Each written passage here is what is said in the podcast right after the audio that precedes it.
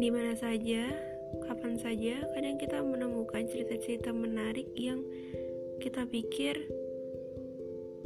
ada baiknya orang lain mengetahui tentang ini. Ada baiknya orang lain tahu tentang ini.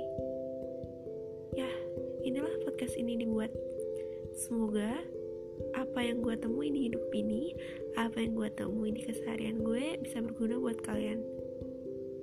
Semoga hal-hal kecil yang mungkin belum pernah ada terjadi di depan kalian bisa gue bawa bisa kita dengerin bareng bisa kita ambil baiknya bareng.